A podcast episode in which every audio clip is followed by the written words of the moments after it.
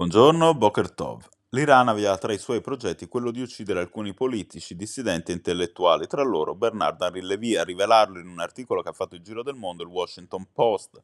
Nel caso di Levy, secondo il quotidiano che scoprì Watergate, l'aggressione era stata ideata da una unità delle Quds Force, cioè la sezione della Guardia rivoluzionaria incaricata di gestire le operazioni speciali, riporta tra gli atti Repubblica nel mirino di Teheran ex funzionari del governo americano, dissidenti espatriati, ma anche media critici del regime civili ebrei o comunque legati ad Israele, scrive il giornale. È saltata intanto la visita del ministro degli esteri Abdollahian a Roma. Oggi avrebbe dovuto partecipare ai Mad Dialogues organizzati da Farnesina e ISPI. Dietro la rinuncia, scrive Repubblica, il timore di contestazione sit-in.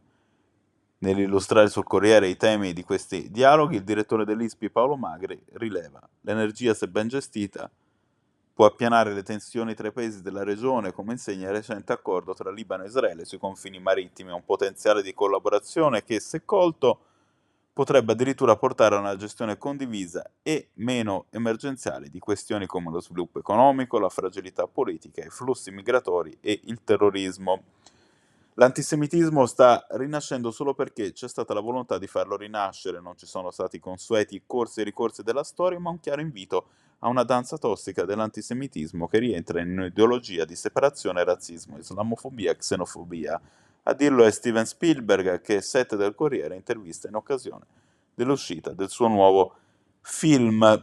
Il venerdì di Repubblica presenta L'amore nei pazzi e altri scritti, miscellanea di teste dei Cesare Lombroso a cura di Alberto Cavaglione, in cui si dà spazio a scorci poco frequentati della produzione lombrosiana. Il primo è il diario giovanile, un piccolo gioiello di autoanalisi fatto di sogni e annotazioni. Il premio Ratzinger al giurista ebreo pro crocifisso, così libero nel presentare l'assegnazione del premio intitolato al Papa Emerito a Joseph Weiler, che difese l'Italia alla Corte di Giustizia europea nella causa sul crocifisso nelle scuole